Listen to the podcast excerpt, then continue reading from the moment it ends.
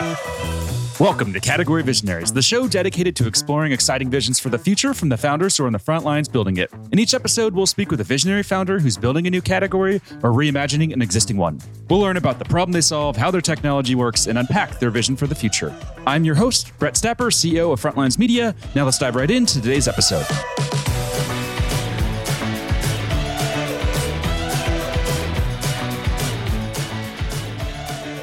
Hey everyone, and thanks for listening. Today I'm speaking with Kevin Busque, CEO and founder of Guideline, a 401k platform for small business that's raised 339 million in funding. Kevin, thanks for chatting with me today. Thanks for having me, Brett. Excited to be here. Yeah, no problem. So I was looking at your LinkedIn and I see that you'd started a company in 1996 called Linked Up. So let's start there. Take us back to 1996. What was going on? 96, yeah. Uh, so I graduated high school in 1997. So this was actually the company that I formed in high school, and I really started this company in eighth grade. I would say um, I was building custom computers for local colleges and real estate offices. This is back when like you could get margin by going to computer shows and like slapping all that stuff together. Really doing no testing whatsoever, but you could sell it to. Uh, this is back when you know like Gateway and Dell and like all of those types of things were like super fun, Compaq so yeah, I was doing that for a while, and then I in 1996 I started getting into the services business. So this was voice over IP, Linux and Unix administration, and building websites for real estate agents with like inventory and all that sort of stuff. So my mom was a real estate agent. So I saw the need there and I started doing that. And also like the prep for Y2K, if you guys remember that, and all like that nastiness. So doing a lot of like BIOS upgrades and like all of those types of things. So this was that company, uh, which was great. And this is actually how I paid for my college. Yeah, that was kind of uh, what I had to do. And then I got quickly hired by a company called Iris Associates, which was Ray Ozzie's company, the developer of uh, Lotus Notes and Domino. And that was like 1998. But really kind of got into computers when I was 12 ish. And then uh, heavily, heavily into computers, like in my basement, type of into computers uh, when I was 14 or so. And where did that draw for computers come from? Yeah, you know, my father was a sergeant in the army. He worked in army intelligence, so he was running a computer lab. Eventually, when I got introduced on Fort Devens in Massachusetts, which doesn't exist anymore, I was brought up in the military. I was born in at Fort Huachuca in Arizona. Lived all over the world, you know, kind of following my dad's deployments around the globe. Uh, my mom was stay-at-home mom and then became a real estate agent but he really introduced me to them. I think I got my first computer when I was 12, Packard Bell from way back in the day from like Sears, which was, you know, it's a 486 SX, I think, something like that. So he brought that home and I really, you know, got heavily into this is before like the internet, any of that stuff. So was accessible. We got into AOL Prodigy and all that stuff later. And then my cousin James, his father James, was instrumental in the MIT Media Lab. And he really got me into it. He started another company called Man and Machine, which is around when like in the day like Apple stuff was happening and, and they were going at it. And he ended up being a, a great engineer and developed a bunch of other cool devices like a Magic Mouse, which was essentially a pointer uh, for Panasonic back in the day. So he got me really involved in it as well, like helped me replace my first hard drive. It's, it was like 40 megabytes or something. Uh, super crazy. But yeah, those two I think really got me into computers. And then there was some hardship in my life. My brother passed away when I was very young, and that like really led me down into uh, getting deeply into computers and sort of unhealthy way, but uh, really kind of made me who I am today. And that is, uh, yeah, that's kind of my uh, introduction into the computing scene. Nice. I love that. And to skip a little bit here, let's talk a little bit about TaskRabbit. So I'm an avid user, hung up a lot of TVs, fixed the toilets. You've saved me from having to do a lot of physical labor with my hands. So I appreciate that. So you started that, what was it, 2008? I think I read? Yeah, 2008. Uh, my wife at the time, Leah, and I started that company back in Boston. I ended up staying in Boston for college after Fort Devens as well in high school in that area. So, yeah, we started that company in 2008 out of need, which was great. You know, we had a big dog at the time, and this is right around when the iPhone came out. So, like, mm-hmm. mobile and all that stuff was starting to become really accessible, and location data was accessible. So, TaskRabbit ended up being something that it wasn't originally intended to be, where you could sort of outsource all those jobs. It was really meant as like a convenience, like mobile and location awareness tool originally. But of course, you know, you kind of follow the money and, and like what gains traction. And it became like hanging TVs, assembling IKEA furniture, those types of things. But it wasn't, that wasn't its original intent. But yeah, then we we took uh, venture capital. I was still working in 2008 to 2010, just helping Leah with like server infrastructure and all that stuff. She was doing all the coding of the actual application. This is like right when Ruby and Ruby on Rails came out. So it was all new and I was kind of sorting that out with her. And then she pitched and, and we got funding in 2010. Uh, and that's when we moved to the Bay Area. Wow. And I see that you were VP of technology there. Obviously, you're CEO today. What was yeah. that shift like for you? And, and how have you made that evolution from VP of technology to CEO? Yeah. So we made, it was interesting, right? Like 2008 in Boston, not really like a heavy tech scene, definitely not for consumer internet sort of tech scene wasn't available or, you know, nobody really had that awareness in Boston. So when we moved, I held my job till 2010 till we got actually like series A, I think, and I could take a salary. That's when I stopped working for other companies. And then essentially I ran the platform and all of HR, which will lead me into like guideline as, as well. But as a founder, you kind of just do what you're naturally good at, kind of just fill the void of whatever needs to be done, right? So you just take on all those jobs. The transition for me was pretty straightforward, to be honest, because I was an entrepreneur. I had started other companies previously. I was didn't have any management experience, but I think I understand people pretty well.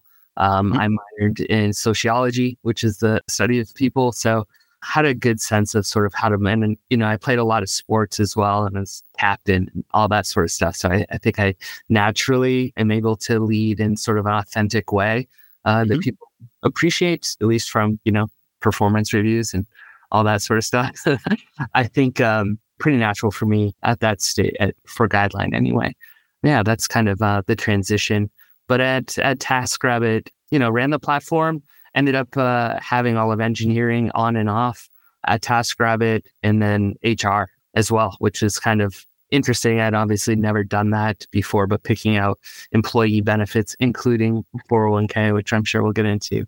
But yeah, that was that was my role there. And then 2015, Leah had gone to Sweden already, you know, and kind of struck that deal with IKEA. It was inevitable that it was going to mm-hmm. happen. It just took a really, really long time to happen. But I knew I didn't want to work for IKEA in any sort of no offense to IKEA. It's just I'm a technologist and entrepreneur and like I wasn't going to do it. So yeah, I knew that was going to happen. So I ended up starting this other company called Guideline in and around my experiences from TaskRabbit in running the HR uh, over there and picking 401k and what was available to me at that time wasn't what I wanted for my employees. And I just started researching that and and uh, really figured out that I could do a, a better job than what was in market with an interesting sort of business model if we focused entirely on the participant and its outcome. So that's what I did. So myself and, and my two co-founders who are my great friends, Mike and Cabs, started Guideline. Actually, I started it technically first, had to raise some capital to be able to pay Mike and Cabs as well. I could sustain my own self, and, and Leah was obviously still working, so we were fine from a monetary standpoint. But Mike and Cabs both had, at least Mike had kids at the time, and Cabs was thinking about starting a family. So obviously, there's monetary constraints there, but it was interesting, interesting time for us. And I think everyone who's listening will have heard of Guideline, but I think many may not know exactly what you do. So could you just talk us through at a high level what the platform does? Yeah, absolutely. So the void we're kind of filling in the market is for the small and medium business. We're talking about, you know, from one employee uh, in our largest company is 2000. So we're not, I would say, like super small business anymore, although that's exactly where we started. And i think I saw that we'll get into that. So what we do is a small business 401k platform, turnkey. We integrate with your payroll. We take on all of the sort of fiduciary duties that comes with a 401k. So we're the record keeper. So we keep track of, you know, all the the buys and all the assets and all of the notices that are mandated to be sent out and all that sort of stuff. And we're governed by the IRS, the SEC, and the Department of Labor. So we have all three of them. So we have to keep track of a lot of different things. And that's really called our record keeping system. And then we're a 316 fiduciary. So that is plan administration. So we're responsible for all the plan administration. And then on top of that is what's called a, a 338. And that is where you're getting sort of your investment menu, uh, what investments are available and sort of suitability for your investors on the platform. So we do all of that as well. And then we end up delivering a product as well, right? So how does the end user actually interface with your product from a, a plan sponsor, meaning the company that's signing up, but also as participants on the platform as well. So how do they, how do you make them understand what they're investing in, how much to invest, you know, what the match is, like all of those types of things. So we do all of that in one sort of bundled solution. And we're really the first one in the market doing that from start to finish. Yeah, so that's guideline in a nutshell. And we've since expanded into IRAs, which are individual retirement accounts, and SEP accounts, which are kind of for, you know, mom and pop shops that maybe have one or two employees. So like handyman, pizza shops, those types of things. So I feel like conventional wisdom in Silicon Valley is you want to go enterprise. All the money is in yeah. enterprise. Stay away from from small business. You've taken a different approach here. So can you just talk us through that decision and why you decided to focus on the SMB market? Yeah, so enterprise for 401k is really about assets, right? So if you have assets, meaning you've had a 401k for a long period of time, let's like an example like Google, right? I don't even know what they have in their plan, but it's an enormous amount of money, probably a billion dollars. I have no idea. You compete with Fidelity, right? So, and that's where everybody ends up is on Fidelity. Uh, they have 30,000 plans and trillions of dollars. So everybody ends up over there at Fidelity. So for a startup to come out of the gate, right, with $2 million in seed stage, like how am I going to compete with Fidelity? I'm going to go to Google. I'm say, hey, Google, trust us with your 401k. It's just not going to happen, right? So you look at what's not available in the market. And for us, these are called startup plans, not to be confused with like Silicon Valley startups, but plans that didn't have a 401k before are called startup plans. So these are companies that never have assets, right? And if you look at the legacy 401k ecosystem, most of the providers out there can't monetize you unless you have assets because they bill on assets under management. So for us, because we own the entire ecosystem, we're full stack, we don't have to charge on assets. So we can actually focus, and this is what I meant earlier, we can focus on participant outcomes, getting participants to save more for retirement and in the end provide them with more assets when they actually retire. So that was our focus and like us being able to deliver on that product with our full stack solution allows us to monetize small business in a way that's never been done. So we charge SaaS based fees. So it's $8 per participant, not per employee. So you have 10 employees and maybe eight participate. You pay us on the so it's it's really nice for small businesses because they're only paying for the benefit for those that actually use the benefit. So that was really important to us as well. And then, you know, focused on that participant, we have an incredibly low eight basis points that we charge to participants. And this is really just, we don't generate a lot of revenue on this. This is just for us to cover transactional costs, like you want to take out a loan or you need a disbursement or something like that, where we have to pay our custodian to transfer assets around. Uh, that's a cost to us. So essentially, we cover that with eight basis points. But yeah, there is a need in the marketplace and we built a solution and this was a solution for a company like TaskRabbit. And this is just kind of a problem that I saw in the market that nobody was delivering. I thought I could do a better job being a data person and software engineer with with Mike and Cabs. We're all in software, we're not in finance. Had an inclination that we could solve this with data. And that was kind of really like the precipice for like getting out there in, in the market and where could we go that we could get quick traction and an amazing product. And we really built this product after something that I wanted. And I've I've done that throughout my career. The same with TaskRabbit, right? Like this is something that I wanted, and I think other people wanted it as well. And and we just set out to build that. And luckily for us, like uh, we were right, and we got product market fit. You know, day one, which was great. Wow. Yeah.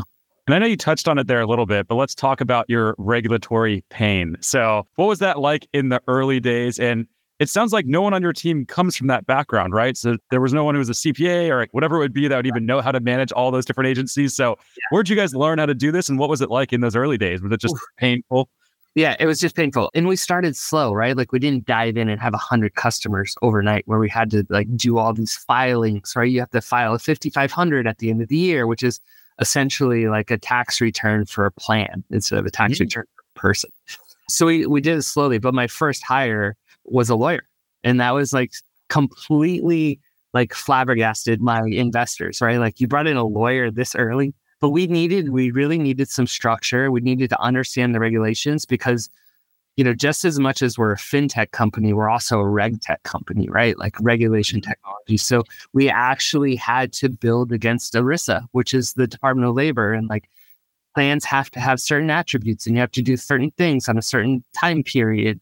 All of those types of things are super important. So we just had to know what we were building. And then it took us a year and a half to do it from that point forward. So it was super interesting. We joke all the time, like, had we known how much regulation there actually was, we probably would never have started this company.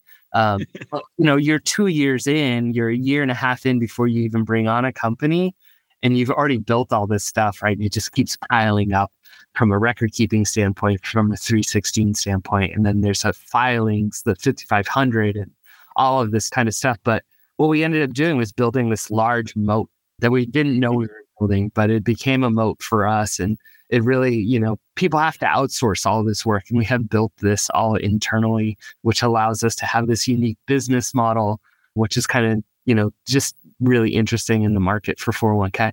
And can you talk us through landing your first couple of paying customers that weren't family or friends or investors or you know, anyone related to you? Let's talk through those first paying customers. What was that yeah, like? I would say they become friends, but they weren't, you know, we didn't really know them all that much when we started. But our first, you know, true paying customer besides Guideline itself was Plaid. Mm-hmm. Which was really wow. interesting. So we had a lot of connectivity, like obviously being in and around Silicon Valley, like I knew Zach uh, got introduced pretty early on to Zach through actually what we wanted to do was connect to individual bank accounts, right? So, like, where do you go to do that? You go to Plaid. They didn't have what we wanted at the time for retirement accounts. They only had like bank accounts, cash accounts, checking accounts, savings accounts.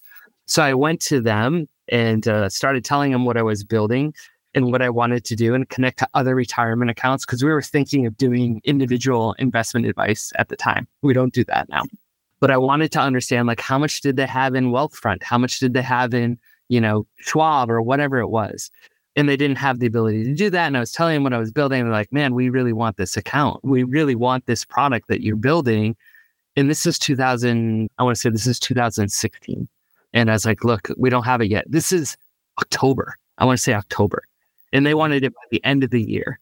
So we're like, look, we're on it, but like putting somebody else on it right now is really tricky for us. We ended up doing it. We ended up really hustling, getting a product out the door. They signed up. That's November. We had to file a 5500 later that year, which was just kind of crazy. We got contributions running, all of that type of stuff. And we're hand holding this product all the way through, right?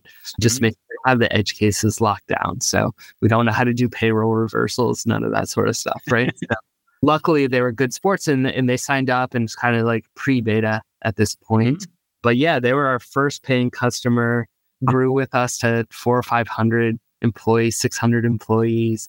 And they ended up transitioning off. And we can talk about this later when they were going through that Visa acquisition yep. right? Like this is why everybody goes to Fidelity, right? So this is kind of that momentum. But they were an amazing partner. They're still a partner with us. We still use them. Uh, love those guys. The great thing about engineers, specifically fintech engineers, is they're highly educated on on finance. So a lot of great ideas just coming from their participants to guideline. Some of them will have it, you know, everybody wants like mega backdoor Roth conversions, but like we'll get there. One of those edge cases that, you know, 20 people want of the 600,000 people on our platform. So we haven't built that yet, but a lot of great stuff from having, you know, picking a wonderful first customer. Nice. This show is brought to you by Frontlines Media, a podcast production studio that helps B2B founders launch, manage, and grow their own podcast. Now, if you're a founder, you may be thinking, I don't have time to host a podcast. I've got a company to build. Well, that's exactly what we built our service to do. You show up and host, and we handle literally everything else. To set up a call to discuss launching your own podcast, visit frontlines.io slash podcast. Now, back to today's episode. And something else we like to always ask about are near death experiences. So I'm sure you see it in the media, but there's just a lot of entrepreneurship that gets glorified. And I think if an entrepreneur or a founder was, you know, researching your name, they'd be like, wow, look at this guy. He's got it figured out, you know, raising all this money, having successful companies, all of this stuff. It just looks so cool. But I think what often doesn't get told there is like the pain and the failure and, you know, all of that journey that happens to get to those successful headlines and successful stories. So talk to us about some of those near death experiences or just some of those very painful moments you experienced while building. Yeah, I think, you know, for different folks, different startups, pain comes in many different ways. So at TaskRabbit, pain for us was like product market fit. Like mm-hmm. we were doing something nobody had ever done before. We developed a thing called service network, like explain that to somebody. It just didn't happen. This so that was really a tough spot, right? And then for a guideline, like we almost died before we started, quite honestly, because I'm trying to raise capital. We don't have a product. This is, you know, 2015. I'm coming off of TaskRabbit, which, you know, was an outcome, but it wasn't like a home run, right? Like we didn't sell it for a billion dollars or anything like that. So it was pretty difficult to raise capital. And luckily for me, like some of the early investors in Guideline gave me a nice seed, but th- uh, that was six months into me trying to raise capital. Like that was a six months of no's until we got the pitch right, until we got the product focus right. All of that took a really long time. And Mike and Cabs couldn't join me, aka we couldn't start building product until I raised mm-hmm. capital. So there is that catch 22 right there. It was a, you know, chicken and egg situation. So luckily we ended up getting some capital. We did a, a $2 million seed round from, at the time it was called uh, LHV, Lerer Hippeau Ventures. Now it's just called LH and then NEA. Dana Grayson over there believed in what we were doing and gave us, you know, a shot at it. And then that allowed us to build, start building. And then once you start building a product and you see the types of people that are building the product, myself, Cabs, and Mike, and sort of the the focus on experience, the focus on the craftsmanship of the product, it's much easier to tell that story. But quite honestly, like six months in, Mike and Cabs are antsy. We're all ready to go. And I just can't raise the capital. I'm like, we almost called it at that point, And maybe, you know, it wasn't meant to be, or we needed somebody else to be able to do that. But I think that was the closest we had come to sort of dying before we started. After that, I would say we've been incredibly lucky. It's always been super positive up and to the right, product market fit day one. I know how lucky that is because it does not happen for the majority of startups. But we got really lucky. And I think we got lucky and we were really focused, meaning the co founders and myself, on what we were going to deliver. And we had a lot of conviction that it was the right product. They were really excited about it. I was really excited about it. Everybody we talked to was like, this doesn't exist. Please make this. And I would say that was, you know, that's another quick lesson is like, don't do this like stealth thing, like just stop at that because like first mover advantage will work for a month. Like honestly, really, you can generate code these days. Like that's just not a thing. If that's your differentiation, it's not. It's not a differentiation. So tell everybody about it. Get all the feedback you can. Build a better product. That's going to differentiate you. Anyway, I'm still boxing there, so I'll let Now, if we switch gears a little bit, let's dive into some of the the go to market side of the the interview. So, first one is around category creation. How do you think about your market category, and is this a category creation play? Is it just redefining existing categories, or what are your thoughts? I think you know, from a large macro sense, this is an existing category, right? It's called retirement. Uh, it's been around forever um, in different ways and different methods to get there. But I would say we did create a category in the small business segment. Nobody was doing what we were doing early enough. They had pieces of it, sure. Some plans were designed for small businesses. There were some record keepers out there that would do it. Nobody really had the full 360 degree integration like we did. So we put it all together and just defined this new market segment where you can get a turnkey 401k for $8. Like that is true and true, like something that didn't exist previous. And now you see all the tailwinds with the state mandates for retirement. And if you have employees in California, now you need a, a retirement program. It was never that way before. That happened last year. Like, so we were just kind of, you know, timing was right. And we developed this private market solution in a new category, retirement for small business, where these features didn't exist for participants that worked for small business before. And now they do. And on the topic of timing, it doesn't really seem like just luck or an accident because with TaskRabbit, you nailed that timing, right? If you had done it three years before when the iPhone wasn't out or maybe GPS yeah.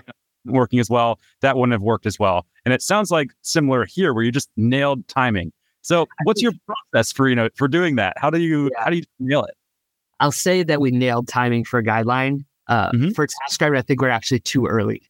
Uh, mm. If you look at the companies that came along later, they were smaller segments of what TaskRabbit did, like yep. Lyft, Uber, DoorDash. You know, all of those we did on TaskRabbit years before people focused on them as an individual product. Um, mm. So I think we're just too early there. We're trying to do too much too soon and really didn't focus on it. With Guideline, I think we absolutely nailed the timing. I think, um, you know, the push from sort of mom and pop payroll into the cloud. So you're talking about like ZenPayroll actually became Gusto. Zen mm-hmm. existed, all of those types of companies, you know, Intuit, Rippling, all of that stuff is starting to happen, right? So you need those companies to exist to do what we do. They have to be forward thinking, they have to be tech forward, they have to have APIs. All of that stuff had to exist. And then, of course, like nobody had touched 401k for 40 years. And then all of a sudden we have legislation mandating retirement solutions. Like, I think that was lucky. that was lucky. But the rest of it was very, you know, we is we were very intentional in building the product that we built. And that's why, you know, our go-to-market strategy was partnering with Gusto. And that's why we mm-hmm.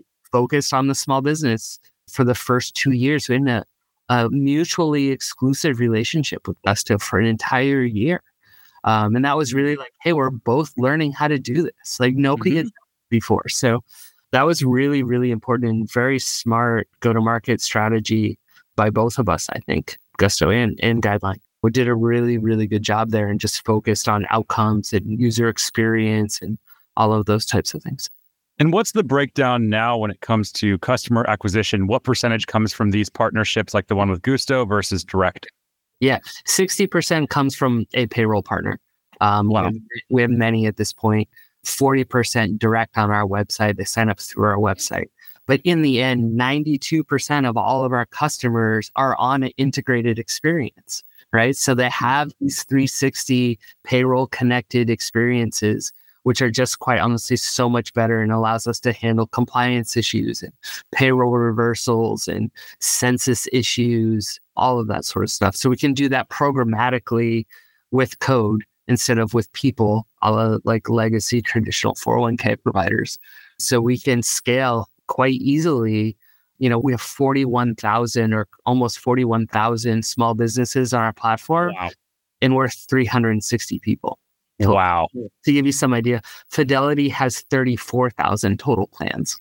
So we have more wow. than Fidelity, and we're six, seven years old in the market. Wow. And early on, was that the master plan? Was it to take this partnership route, or did that come early in? 100%. This is a master plan. This is what we built our record keeping solution for. Our integrations, and that, you know, you can outsource integrations now, and people connect to HRISs and payroll and all that stuff but it's what we do. It's our bread and butter. We know every mm-hmm. of all these online forward thinking payroll providers, which makes our integrations better than everybody else's. And that's true. And like that's something that we really pride ourselves on and the scalability of guideline compared to many others is just kind of different. But yeah, 401k is incredibly data intensive and there's a mm-hmm. lot of compliance around it. There's a lot of things that people don't realize you have to do. Like you know, if you take funds from a customer and then you don't invest those within a certain period of window, certain window, like you have five to seven days in there, I forget which one it is, you know, you have to start paying them for market conditions. Like that's just crazy when you're thinking about 30 or 40 million dollars in contributions every two weeks. It's, it's a lot of money. So it's a big deal on how we do things and it kind of sets us apart. And if you reflect on that success and the growth that you've seen to have such a large customer base, what do you think you got right? I'm sure there's a long list of things you got right, but if we had to isolate, you know, one or two things, what would yeah. that be? How were you able to rise above the noise like this? Yeah, I think for us, and our mantra, and it's kind of held between myself and, and the co-founders, is is to do the hard thing first. And that was, mm-hmm. was so smart to build record keeping as the mm-hmm. very first thing we did. It it wasn't flashy. You couldn't see it. This is all back end, right? Like this is all stuff that nobody really knows that you're doing. You couldn't show an investor. Like how do you put you know, a back end record keeping system on a on a pitch deck It's pretty interesting to think about. But really doing that set us apart for a very long time. And even today, you know, if you look back, there's you know threads and Hacker News and all this stuff. Like, why are you reinventing the wheel? You can just use Ascensus or matrix or whatever as a record keeper. You know, it's a commodity type business, but what people really didn't understand was the value in the data and how that translated to an experience on the web or on your phone. Having sort of a commodity record keeper didn't allow you to differentiate on that experience because you were stuck with only looking at certain events that the record keeper would publish. So that was a big thing that we really got right and really set us apart. So there's other companies that started around the same time that were orders of magnitude larger than them. And it's really because of the acceleration that we were able to achieve based on product experience and sort of these amazing integrations.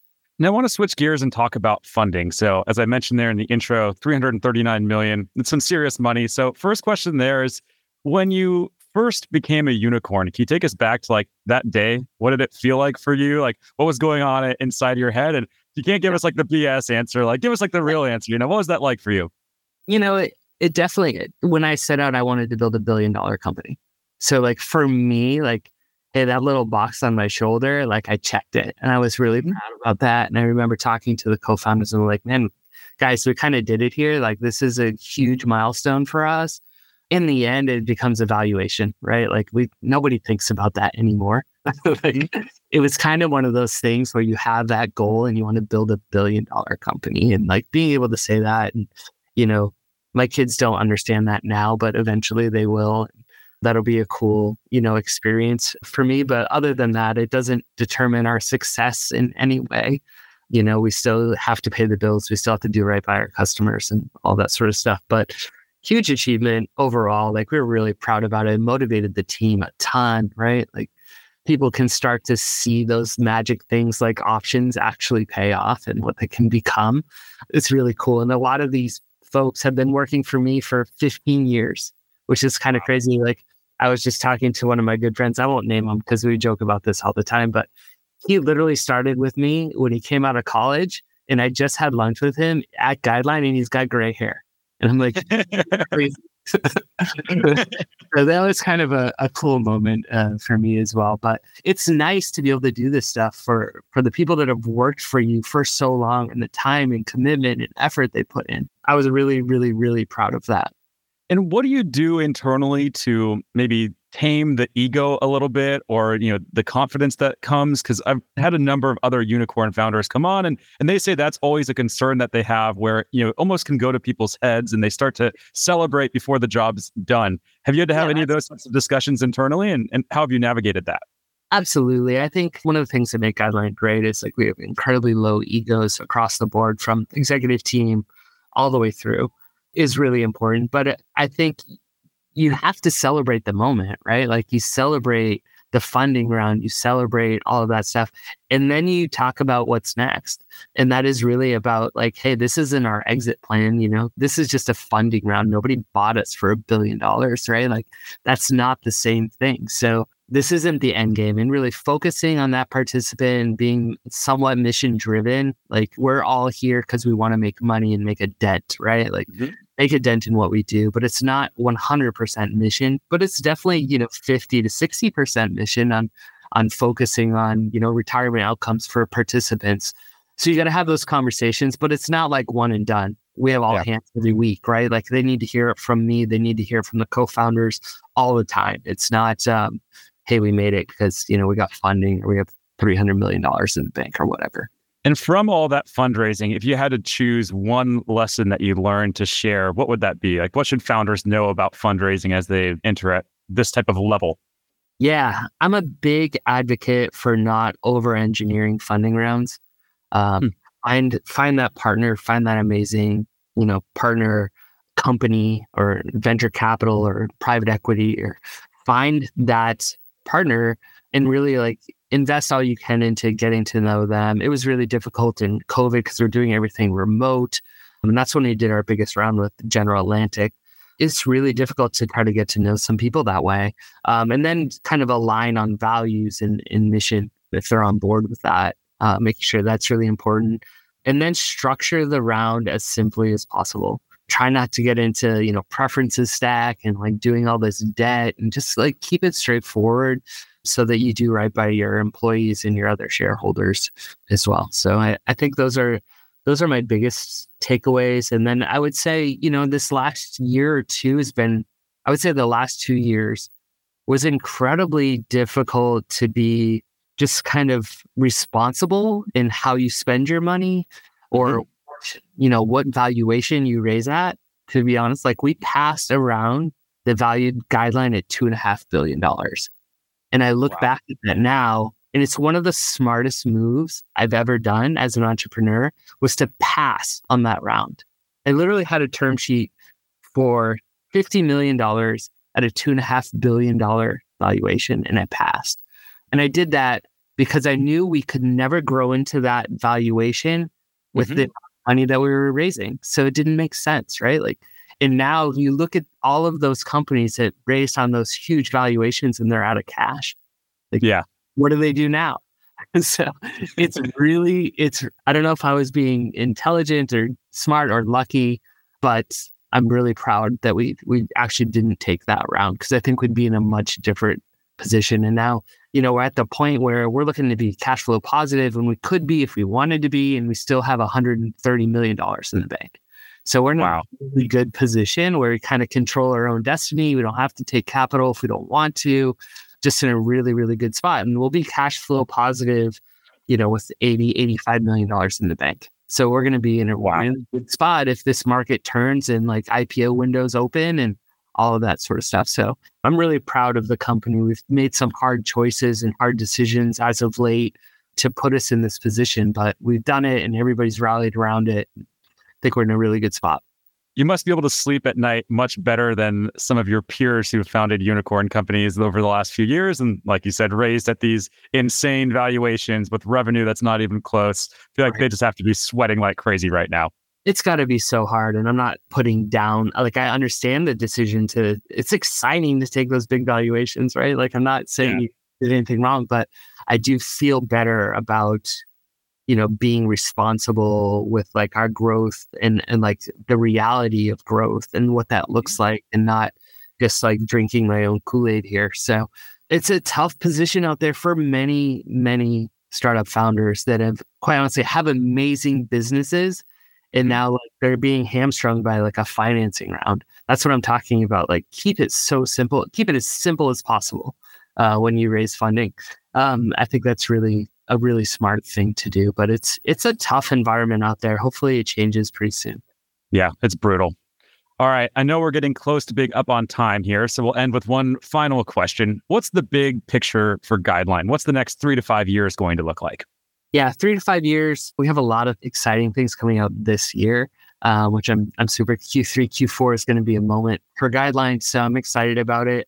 But I would say overall, like we're still focused on one becoming a public company not because of a, a fundraise or like raising capital or exits for anybody it's really about building trust specifically with this svb and like first republic and all that sort of stuff mm-hmm.